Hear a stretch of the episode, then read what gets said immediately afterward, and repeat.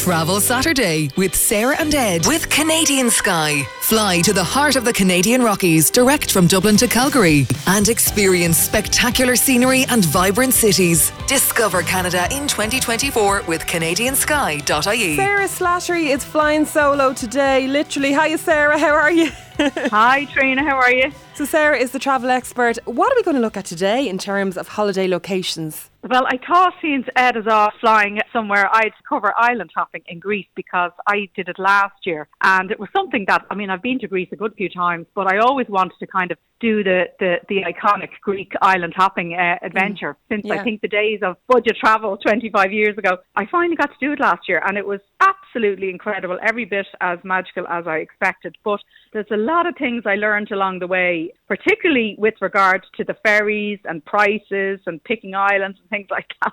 And uh, yeah, it's not as straightforward as it sounds. Okay, you know? so do you really need to plan this before you go, or you can you kind of island hop as you know when you get there, then decide? No, definitely. I know. I mean, maybe if you're 18 year old and you don't mind, you know, overnight ferries and you know hostels and things like that, you might be fine.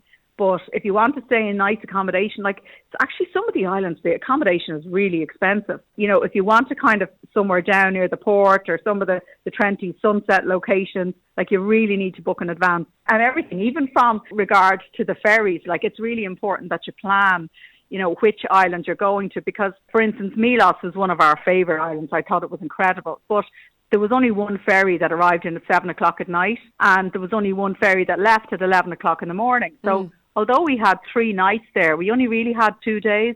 So it's important to not only like plan your islands, but also sort of check the ferry times because yeah. some have three and four ferries a day, others only have one. Right. And it's important that you know when you're going in and when you're going out. So you can't I'd also you'd be say raging, not, you'd be raging, Sarah, wouldn't you? Know if you, you, you thought that oh we can just you know take it handy, and then you realise the ferry for that particular day is gone or it's, not going to suit you. So yeah, there is a bit of planning. Yeah, and like some of the accommodation, you know, I mean we we had the kids with us, so you could be talking like three hundred euros a night, and you're getting there at eight o'clock at night, and you're leaving at eleven in the morning. There's no point in doing that, you know. Yeah. So yeah. like the prices as well, like particularly if you're going in, in peak season, you know, it's it's really important that you plan it. I'd also say as well to kind of mix it up. Some of the islands, Paros and Naxos, for instance, would be maybe two of the most popular islands, but they're right beside each other. So you could very easily stay in one and just hop across and do a day trip to mm. the other. You know, you wouldn't mm. necessarily have to up sticks and move. So that's another thing to factor in. And also maybe, you know, the big kind of flash islands like Mykonos and Santorini, they're probably the most expensive. They're both kind of obviously very over commercialized now and loads and loads of crowds, particularly in peak season. I'd say maybe pick one or the other. I would say maybe don't do both. So maybe have your kind of quiet, relaxing spot, have, you know, your flash kind of glitz and glamour mm. and you know just mix it up a bit so you get a real taste for all the different islands. How many islands are there? I'm thinking like there was like two or three. no. Well, you see, the Cyclades are the ones I'm kind of talking about, the ones in the centre that most people do the island hopping in. There's 220 of them, would you believe, but oh there's only God. 33 that are inhabited. Yeah. yeah.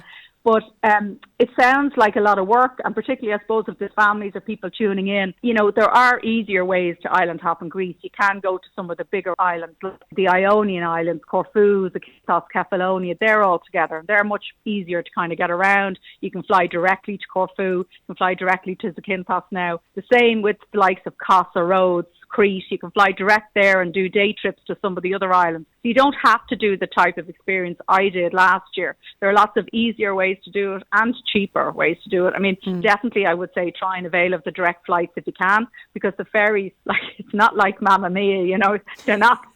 I think I had this pre idea, like, thought I'd be, you don't even get out on deck on most of them. You're stuck in like a sardine in these, mm. like, no air conditioning sweat boxes. Like, they're not like what you think they are. You know, definitely, right. definitely Okay, okay. No. So, how long would you need, Sarah, for a trip like this? If you're going to take in, say, the, the number of islands that you took in, and you might tell us what islands you did. Yeah, well, we went for 12 nights in total and we did three islands. But as I said, I did have the kids with me. So we kind of did it a little bit more leisurely. I mean, if you're a student or you don't mind popping around and you can stay up all night and all that kind of stuff, you know, you could probably do a little bit less. But um, I would say definitely stay at least three nights in each place if you want to see it properly. And places like Milos, for instance, is just so diverse, so much to see. It was real eye opener for me. It's not just your pretty seaside villages and trendy kind of shops. And like there was a beach there, Sarakiniko Beach, and I, it's like they also call it Moon Beach.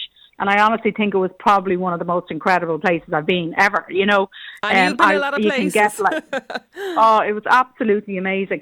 There's also um, a little boats you can actually rent out. You don't have to be, you don't have to have a license. Like there, it's 150 euros, and you can actually take a boat out and go around to like dive spots and snorkeling spots yourself. Like there's so much you can do. We didn't even get to do that on Milos. I nearly want to go back and just do that myself. You can actually fly to a lot of the islands from Athens, and sometimes the flights are nearly as cheap as ferries, and they're like 30 minutes. You know, um, are so these rickety, uh, rusty planes that were they? The, well, yeah. they are the propellers, all right, you know. But then, in saying that, like, there's these winds that um, I'm not doing a good job of selling these ferries, am I? There's these winds. They're called Meletmi winds or something like that. I'm sure I'm pronouncing that wrong. In the summer, so it's really windy on the ferries. Like, it would be quite sickening. So if you right. get seasick, like, I'd much rather be in a propeller plane than being on a boat for three hours. You yeah, know. Yeah. So and definitely check the prices of both because I mean the flights are kind of like buses. Those internal flights, you just hop on and hop off. Like it's not you don't have to be there two hours before and all that kind of jazz, you know. Mm. So it might be, you know, something to consider when you are pricing ferries, just price the flights as well. Yeah. Would the islands be big enough now, Sarah? Like, would you need to hire a car when you get there? Yeah, I probably, with some of them, it depends, I suppose, but I would suggest hiring a car. Now, we kind of got a bit ripped off in one of the islands because I booked it from here. And then when we arrived, we saw rates for like 30 euros a day or something. I think we were paying 100, 100 euros a day. So some of them are, they're sort of real local islands. So, you know, if you don't have a set plan and your accommodation central, I'd say you could maybe just hire a car when you get there and just mm. maybe for a day and go around. But there's loads of boat trips and stuff like that as well. And it's kind of nice to do a boat trip, you know, because you get the whole sunset, the whole Greek feeling. You'll see like these sunset cruises or um, sailing trips for a couple of hours and they go around different islands. And, you know, I would definitely say you could, you know, do that once or twice during your trip. Um, it was one of our best experiences in Santorini when we did that. And you also get the bird's eye view of the sunset without having to stand in line for two hours. So you could, you know, you wouldn't have to hire a car every day, depending on where your accommodation is, I suppose, as well. That's the other side of it. Yeah. Would this be quite an expensive holiday, Sarah? Yeah, it was probably one of the most expensive trips we've done now as a family. Now we did stay in nice places. Now when I say nice, they were like four star. They weren't like five star, but they were expensive. And again, I would say mix that up a bit if you can. In Milos, they have these like boat houses and they're like traditional boat houses that you stay in and they're just really, really cool. You literally walk out and you walk into the sea. They're like rustic, you know, they're not like luxurious, but they're just so cool. You know, you'll see a lot of them on Airbnb. Um, and then in the likes of Santorini or Paros, you know, you, the most important thing is probably the location, I'd say, more so nearly than the standard of the hotel. Mm. Um, you want to be able to, to get those kind of, if you're paying that kind of money, you want to be able to see your sunsets and but there are ways around it. You can opt for cheaper accommodation and take trips in, like Santorini, for instance. If you stay in Oia or Fira, like the prices are really high. But there's lots of resorts like Perissa and Kamari down the, the other side of the island, about a half an hour drive away. But they're full resorts, like any holiday resorts. But yeah. the accommodation is half the price. They, they don't have those caldera views and all that kind of thing, but you can just go in on the bus or, or drive in. So there are cheaper ways to do it. But still, I'd say when you're taking the, the ferries into account and, and all that, yeah, it's not the kind of the cheap holiday you might think it is. Island hopping, it you know, it, it definitely isn't. Um, particularly if you want those sunset bars and all those kind of bucket list kind of things. You're going for that reason, I suppose, as well. You know, you're going to go to the see the sunset in these cool bars at night time, and you know, you're you're going for all those experiences. So you know, they they do tend to add up. And finally, Sarah, is there a time of year that you would recommend going to the Greek islands? Well, really, from about May um, to September, like the weather should be okay. Uh, July, August is probably the hottest, I suppose, that everybody would know. But it's also the time where they have those really, really high winds, so the ferries can be quite sickening. And it's also the time where you get the most crowds. So I would say if you can avoid July, August, actually, and maybe, you know, May, June, September, um, over the last few years, the weather has actually been quite good into October. You know, again, sure, no one can predict the weather anymore, but you know, the later in the season, the weather has been quite nice. So that could be a lovely time to go as well yeah. and a lot cheaper. Yeah. But like again, it's hard to say. I'd say if you were to cherry pick, I'd say maybe June or September is probably the best. You have should have good weather and you shouldn't have too many crowds.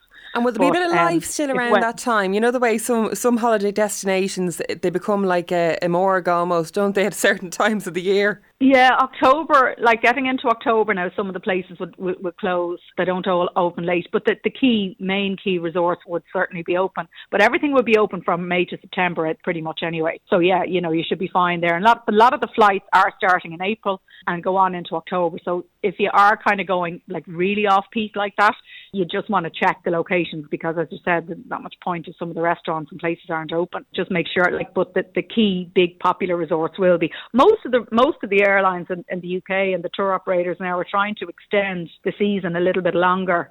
Um, and uh, just going on the last few years, weather seems to be better later than, than earlier. Like October is better than April, for instance, you know, generally speaking. Now, whether that's going to continue, we don't know, but that's probably a good tip, I suppose, um, to try and get reasonable prices off season. Okay, well, Sarah has all her top tips there for island hopping in Greece, and they're on our website, thetravelexpert.ie. Thanks so much, Sarah. Chat to you soon. Thanks, Trina.